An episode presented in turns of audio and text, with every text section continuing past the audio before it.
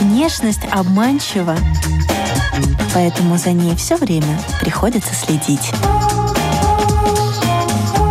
Программа «Внешний вид» на Латвийском радио 4.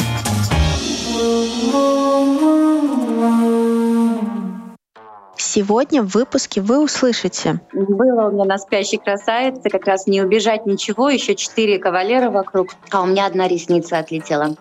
Каждая пачка весит до двух килограмм.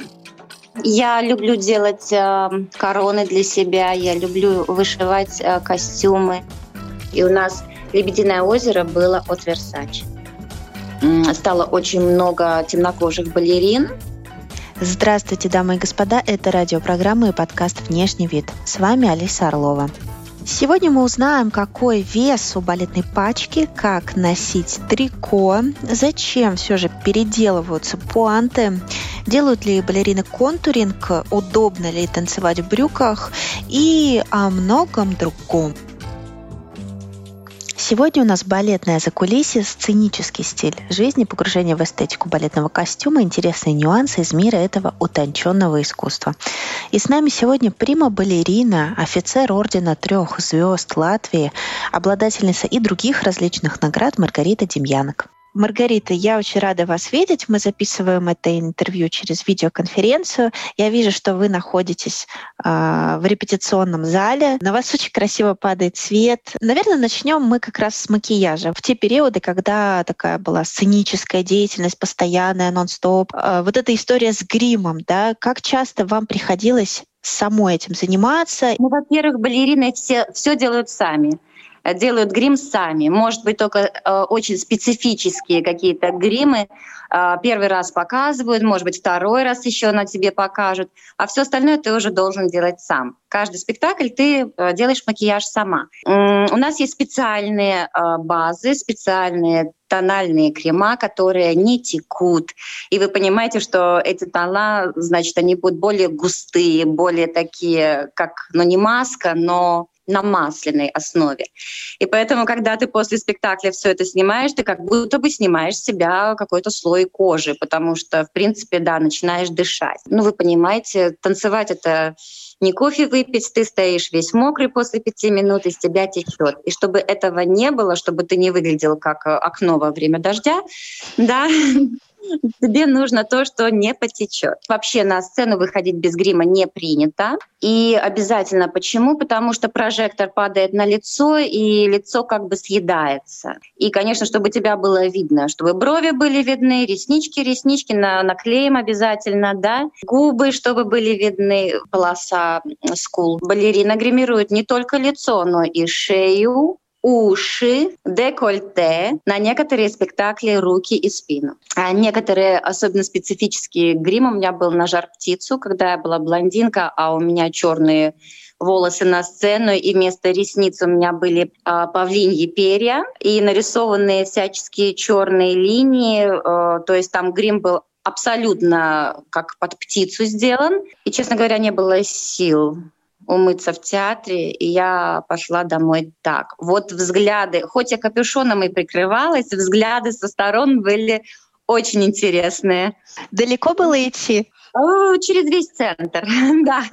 То, то, что вы сказали, да, жар птица, это практически боди-арт. Да. Действительно, кто-то должен обучать. То есть э, кто-то был приглашен специально в театр, чтобы показать. И... Это еще по эскизам Дягилева и понимаете, жар-птица поставлена еще сто лет назад.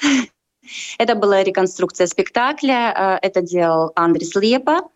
И у него были фотографии предыдущих театров, из предыдущих театров грима, и Э, репродукции вот э, самого вот постановщика, да. И э, мы просто в театре с нашими парикмахершами это сделали сами. То есть парикмахерши пришли и рисовали четко с, с картинки, можно так сказать. После премьеры уже делала сама. А вот эти вот все штуки, как контуринг, все эти приемчики, да, назовем это приемами, имеют место быть? А, на данный момент уже да. А, тоже делаем сами чисто по женской интуиции. Но Этого не было раньше. У нас э, в, э, школе, в хореографическом училище был предмет грим. Э, вот, например, на госэкзамене по гриму мне нужно было сделать старушку. То есть это вата под щеки, это накладной нос, это э, брови, которые такие торчат. Нас обучали этому. И поэтому этот контуринг, который сейчас вошел в моду, мы обучались еще ему в школе, да, грим. У нас была одна коробочка, и этой коробочкой мы пользовались для всего. Ну и пудра. А есть какое-то правило, допустим, если глаза, то губы нельзя должно быть видно, но в классическом балете не приветствуется красная помада, потому что при зеленом э, освещении эта помада становится черной. И если у тебя очень яркие глаза, то тебе нужно губы показать. Вообще сценический грим — это немножко другое, чем мы делаем в жизни. Да, в жизни не очень красиво, когда женщина намалевала везде — да, смоки айс, да, и еще и красная помада. То есть явно она куда-то собралась, и явно вечером. А на сцене нужно, чтобы было видно все и сейчас, потому что на тебя бьет со всех сторон ну, примерно 16 прожекторов, плюс еще прожектора сверху и э, дальний свет, да. То есть, в принципе, ты со всех сторон освещена, и ты со всех сторон должна быть видна, как бы ты ни повернула голову. И я такой секрет открою, что на последнем ряду портера можно видеть, как двигаются зрачки глаз. Что мальчики тоже знают, что нужно делать, они тоже этому обучены.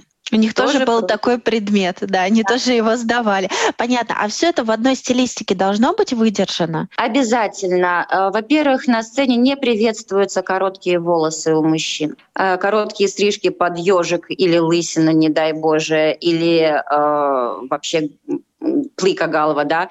Mm-hmm. Нет, на сцене нет. У мужчины должны быть волосы, и они должны быть уложены. И они должны быть уложены в соответствии с спектаклем. Могут вообще затребовать залезать все назад, как под испанцев жгучих сделать. Кстати, щелкунчик, там есть куколки, китайская, французская, да, э, в некоторых постановках араб, да, то есть там присутствует темный цвет лица, большие глаза и губы, как у арабов, да. Знаете, например, вот в случае аллопеции, да, ну, есть разные как бы диагнозы, против которых э, человек ничего не может сделать. Вот как быть, если действительно такое раннее облысение у мужчины, ну, не лишать же его сцены из этого, как вот выходить из ситуации? Может, парики какие-то есть, накладки используют? Короткие волосы, но на сцене у меня, у меня иногда волосы до пояса. Очень много париков, очень много шиньонов, трессов, также и для мужчин. И это все делается очень интеллигентно, с учетом человека. Все короли обычно во всех спектаклях с длинными волосами под Людовика XIV солнца. Это вообще стилистика такая, да. И королевы обычно тоже в париках. А в случае такого непредвиденного, что нельзя как бы предугадать, спланировать, ну, это там ресницы отклеились те же, а, или что-то там сдвинулось, слетело, размазалось. Вот как быть в такой ситуации? Нельзя же убежать. Было у меня на спящей красавице как раз не убежать ничего, еще четыре кавалера вокруг, а у меня одна ресница отлетела. Причем у нас ресницы не такие, как, э, знаете, две-три ворсиночки, а такие, как вот щетка набитые, чтобы их видно было, вот как ваш микрофончик. Поэтому, да, сразу видно, что на одном глазу как-то темно, а на другом как-то пусто. И вот так получилось, что мне пришлось, проходя мимо ну, спиной, я просто вторую оторвала тоже, чтобы выглядеть хотя бы одинаково. Потом приклеивала за кулисами другие уже. Публика именно в случае такого искусства, как балет, она прощает такие маленькие, как бы, как сказать, ну вот как кажется, да, может быть, зрителю, который, может быть, идеализирует какие-то огрехи, какие-то вот такие моменты, но абсолютно человеческие, которые нельзя было предотвратить, но случается публика жестока в этом плане к артистам балета? Смотря где. А, например, публика Петербурга настолько, и Франции, например, настолько воспитана, что она будет а, смотреть на это очень придирчиво. У нас более мягкая публика. А, я просто не за всех скажу, я за себя скажу. То, что было у меня, Дон Кихот у меня развалился веер. То есть, вы знаете, веер может сломаться и в такую гармошку. Дрын, Угу. И получается, что во время вариации у меня эта гармошка происходит, и всю вариацию я потом станцевала с закрытым веером. Также и как бы ничего не могла сделать. Останавливаться я не буду. Я закончу вариацию, но веер буду держать. Ничего. Или же э, у нас декорации не то, то, что вы видите со сцены, там лес или что. А, после леса продолжается еще такая как бы сетка, на котором держится вся декорация. И вот когда ты невидимую часть задеваешь короной, корона там может и остаться. Открытый костюм, Э, в некоторых э, театрах только на молниях работают, но я предпочитаю крючки, потому что крючки сделаны так, что они очень трудно откроются. И вот открытые костюмы тоже замечают иногда. Или там ленточка, резинка лопнула. Понятно, это все-таки не космический скафандр, а все-таки балетный костюм, который тоже в какой-то степени произведение искусства. И он не может быть супер прочным. Но, э, кстати, да, про крючки вы сказали, они же железные, я тоже про это читала, и я, да, удивилась, ни кнопки, ни молния. Железные крючки, которые сделаны стежка-застежка, то есть справа налево, справа налево. Они все сделаны вот так. Вот и нашим э, подписчикам будет на что посмотреть. И сейчас как раз Маргарита демонстрирует. Это чей, чей костюм? Это для какой партии? Это костюм Авроры, спящая красавица. Это уже для французской труппы «Франц-концерт». Я помню этот костюм, я видела его на какой-то фотографии. Я видела вас в этом костюме. Он действительно вышит золотом. Да. Он белый, вышит золотом. А что вы сейчас показываете? Что это такое, как фонарик? Это что? На руку одевается. И он одевается выше локтя. Вот. Ну, вот эти фонарики как раз-таки, они э, иногда пришиваются ниточкой к пачке, невидимой ниточкой, так называемой ножкой. Ну, у меня так получается, что у меня очень худые руки, и эти фонарики иногда слетают с рук во время верчения, поэтому я их уплотняю еще снизу э, силиконом. А балетный костюм, пачка, она шьется индивидуально для э, примы каждый раз. И эти костюмы потом остаются у вас и хранятся у вас. В театрах э, шьются, конечно, индивидуально для, для каждой э, ведущей солистки, и театральные костюмы остаются в театре. А, но тех балерины, которые э, выезжают на гастроли, у них у каждой свой арсенал костюмов. «Лебединое озеро», «Спящая красавица», «Дон Кихот», «Корсар». Каждой балерины, которая выезжает куда-то, она не может брать театральные костюмы просто потому, что театральный костюм сделан для театрального представления, да, и в него вложены деньги этого театра. Это уже личные все костюмы, с которыми я езжу по миру. У меня в Латвии есть портниха, которая делает на меня пачки, которая полностью меня знает, то есть э, по сантиметрам. Она меня знает по сантиметрам, хорошо звучит. А некоторые костюмы у меня хранятся некоторые в трупах. В Питере, например, хранятся на Лебединое озеро. Сейчас из-за этого ковида они там застряли надолго. Очень любят балерины танцевать в тянущихся материалах. То есть корсет для костюма делают из ликры. К сожалению, не для каждого тела, не для каждого спектакля это хорошо, потому что многие партнеры начали жаловаться, что в ликру западают пальцы. Раньше шили из настолько толстых материалов. Самый лучший материал был это э, бархат на хлопке. И он держал э, тело как в корсете. Но это тяжесть, это же дополнительная тяжесть, это вес, правда? Это каждая пачка весит до двух килограмм. Самое интересное, что это все связано как бы с нашей историей вообще лет 20 назад еще было очень э, модно, чтобы у женщины была очень тонкая талия, то есть очень сильно градация. Рюмочка, э, фигура рюмочки. А сейчас уже э, тела изменились у балерин. Они стали, во-первых, на 20 сантиметров выше, э, ноги длиннющие, да, и материал ликру выбирают именно для того, чтобы дышать. При, так, при таких пропорциях тела, чтобы дышать. Уже удобство. То же самое и насчет размера э, самой пачки, да, покрышки так называемой. То, что вы называете, как она торчит, тарелка.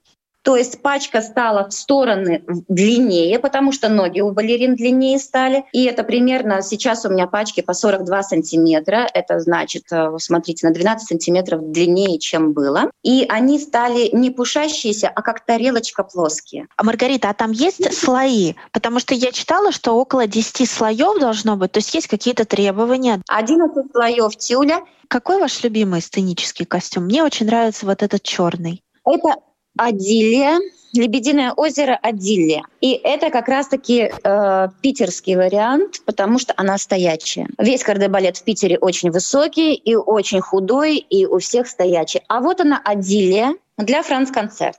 Она более висячая. Это более французский вариант. Кто разрабатывает изначально вот этот как бы эскиз, да, и согласовывается ли это с вами? Можете ли вы на что-то повлиять? Да, я часто сама расшиваю эти костюмы. Сама сижу дома и расшиваю. Серьезно? Если внешность — это послание, что ты скажешь миру сегодня?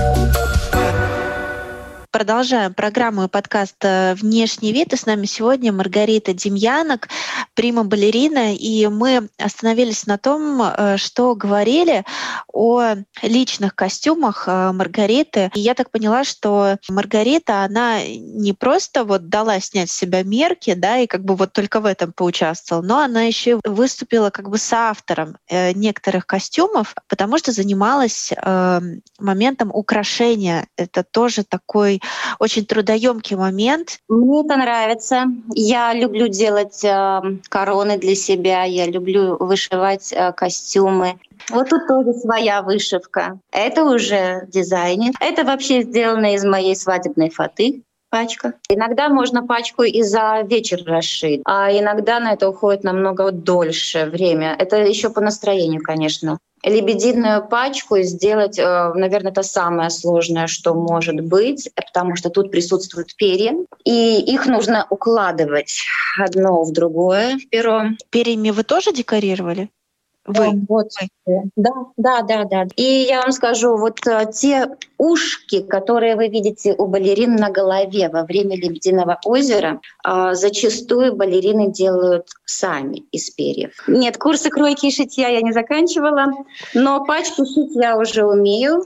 Пришлось научиться, а, вот, для своих маленьких деток я уже шью пачки сама. А можете вот. подробнее рассказать? Это стразы, это вышивка, это э, вышивается, это приклеивается. Каким образом это крепится? Только не приклеивается. Почему? Потому что на сцене мы вертимся, мы прыгаем, и это может просто оторваться. Не дай Боже в глаз партнеру. В каждой пачке э, есть еще такая вещь, как железный обруч. Его тоже нужно очень аккуратно вшивать, обязательно в чехле, чтобы он не вышел во время спектакля. Это тоже было у меня такое.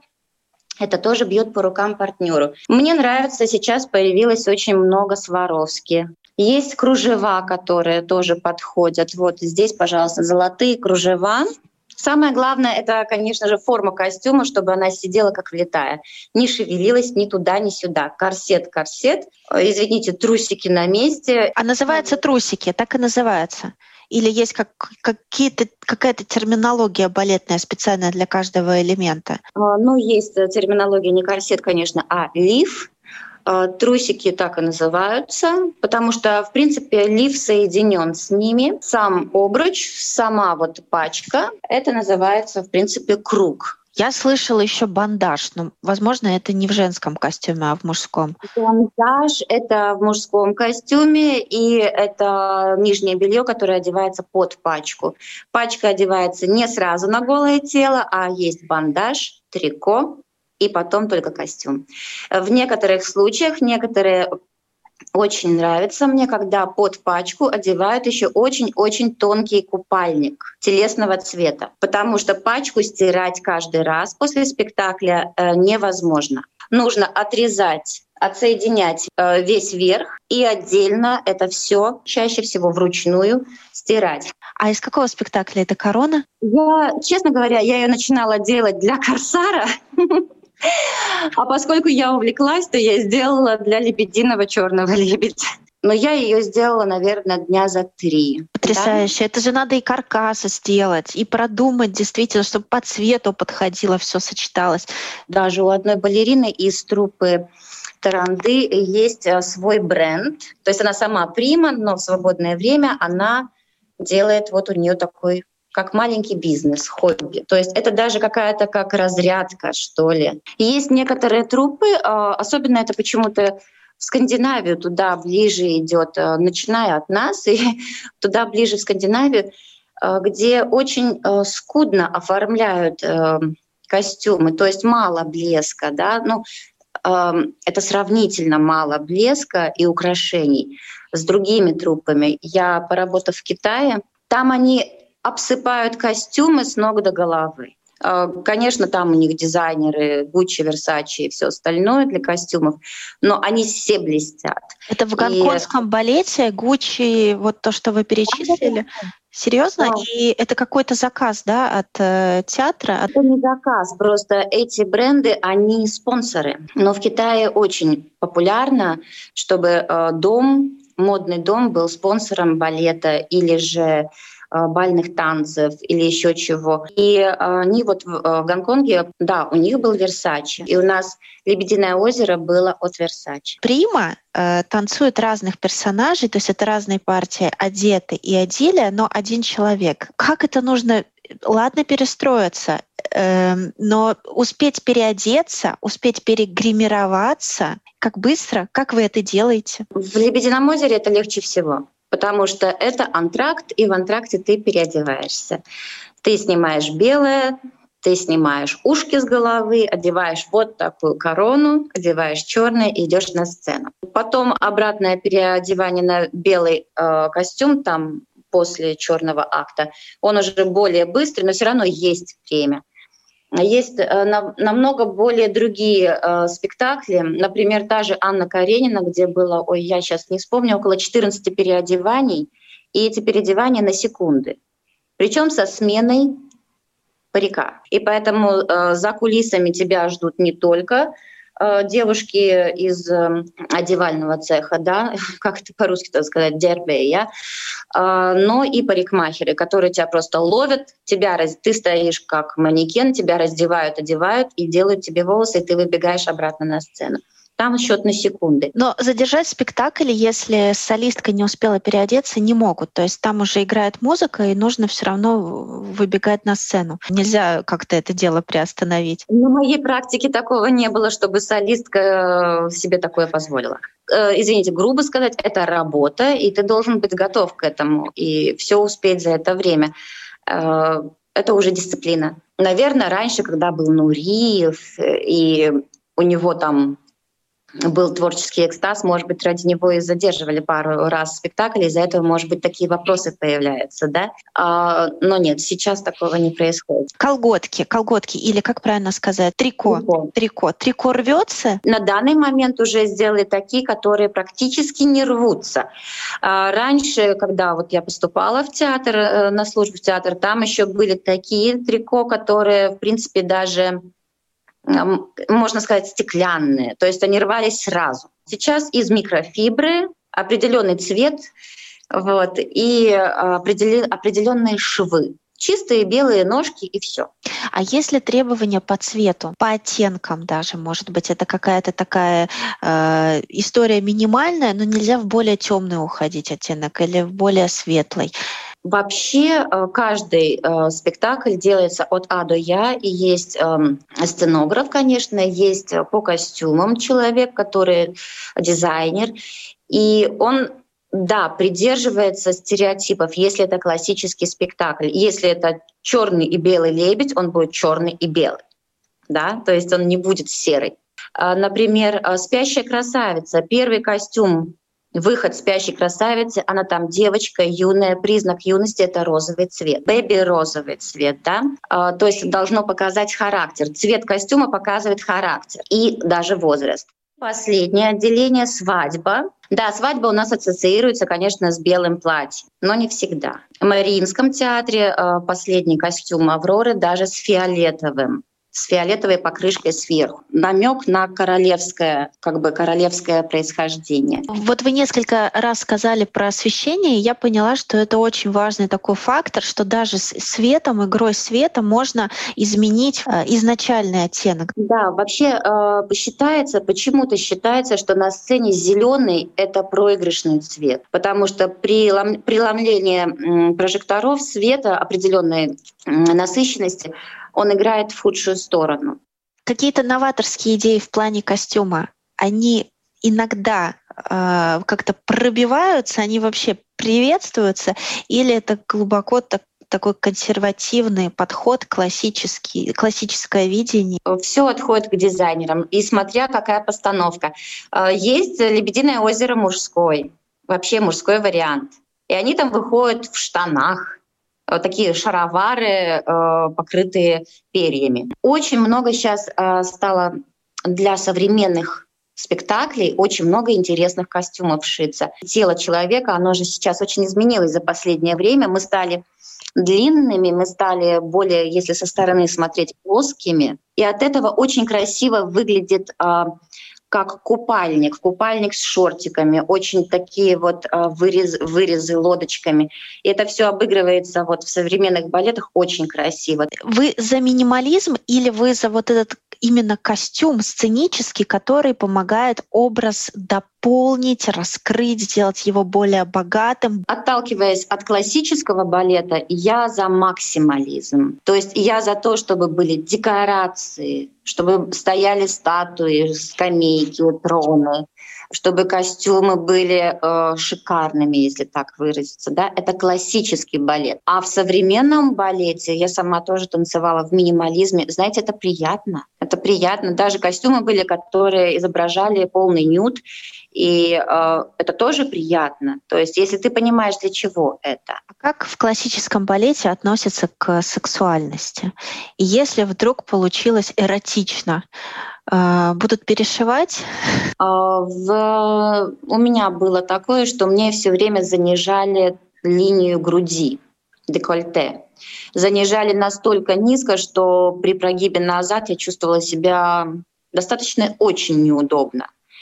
И в конце концов я попросила прекратить это делать. А делалось это только из-за того, чтобы, ой, у тебя красивая длинная шея, еще чуть-чуть ее удлинить, еще чуть-чуть. И в некоторых костюмах добиваются даже специально э, сексуального подтекста. У нас есть э, спектакль Шахерезада.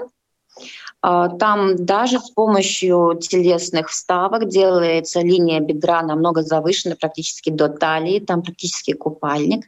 Но в классическом, в классической постановке а, я придерживаюсь тому, чтобы было очень все интеллигентно, аристократично. Вы вспомнили Шахерезаду, и тогда возникает вопрос, в каком случае в классическом балете солистка, э, солистке позволительно быть э, в брюках, шароварах, то есть вот какой-то брючный силуэт? Тоже зависит от того, что хотел постановщик. У нас полностью корсар сделан на брючном варианте.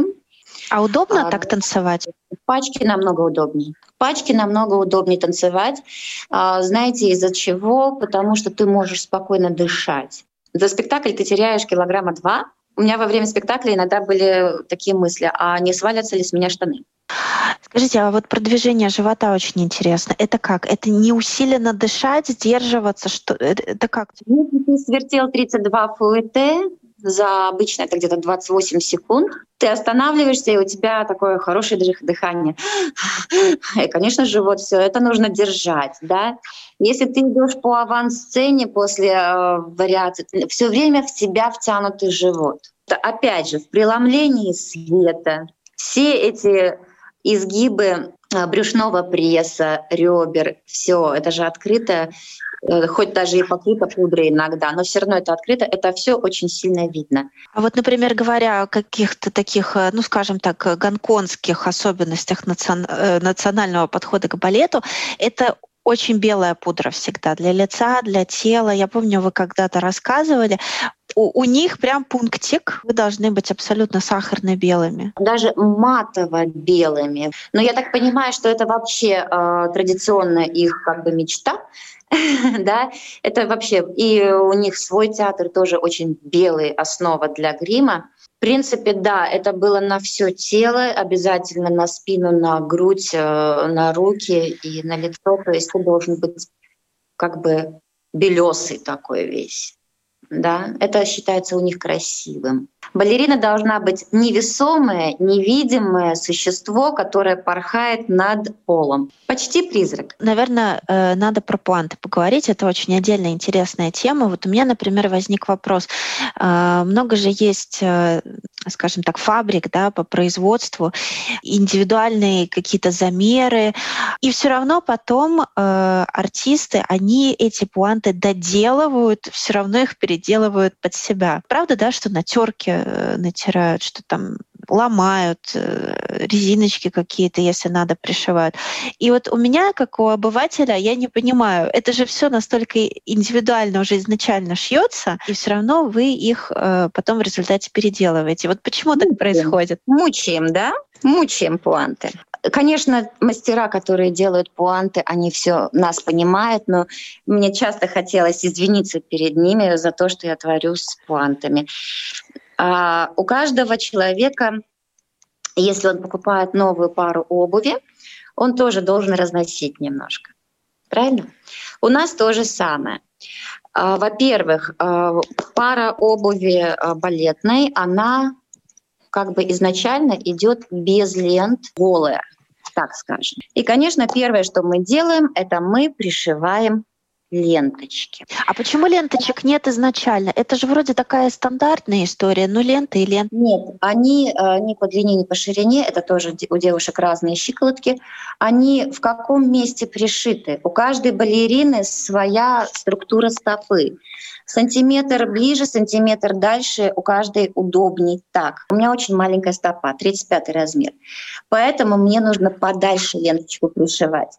Кому-то нужны резинки, кому-то не нужны. Мне нужны. Но не это главное. А вот то, что мы делаем с пятачком, у меня уже пуанты, которые сейчас, наверное, одни из лучших в мире, они уже сделаны по такому принципу, что, в принципе, мне не нужно ломать э, вот эту вот часть. А вот пятачок каждая балерина фиксирует. Мы или вырезаем пятачок, или же наклеиваем туда кусочек кожи, то есть мы начинаем этот пятачок мучить. Каждая подделывает под себя. То есть то же самое. Пуанты делаются как бы одинаковые все, а каждая под свою ножку их ломает. Если внешность — это послание, то что вы скажете миру сегодня? Напоминаю, что это «Внешний вид». Вы слушаете радиопрограмму и подкаст. И прима-балерина Маргарита Демьянок с нами немножечко такой балетный кодекс костюма затронули протокол, прям как при королевском дворце протокол. А в плане э, обуви, в плане цвета обуви, например? А, обычно ножка балерины должна заканчиваться как иголочка. То есть э, вот цвет должен совпадать с цветом трико колготок, по-вашему, да? И очень многие балерины вот этот атласный блеск матируют пудрой или канифолью прямо на сцене, то есть чтобы не блестело.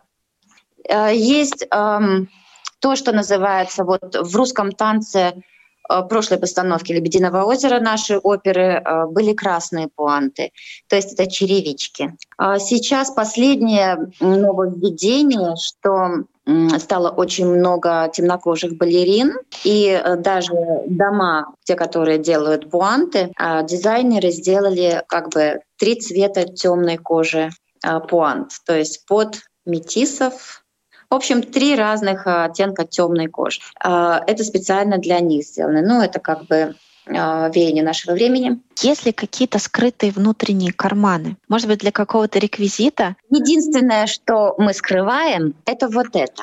Вы видите, что у меня здесь? А, булавочка. Насколько мне ну, позволяет ну, картинка. Но не от сглаза, от видимо. Глаза. От сглаза. От глаза.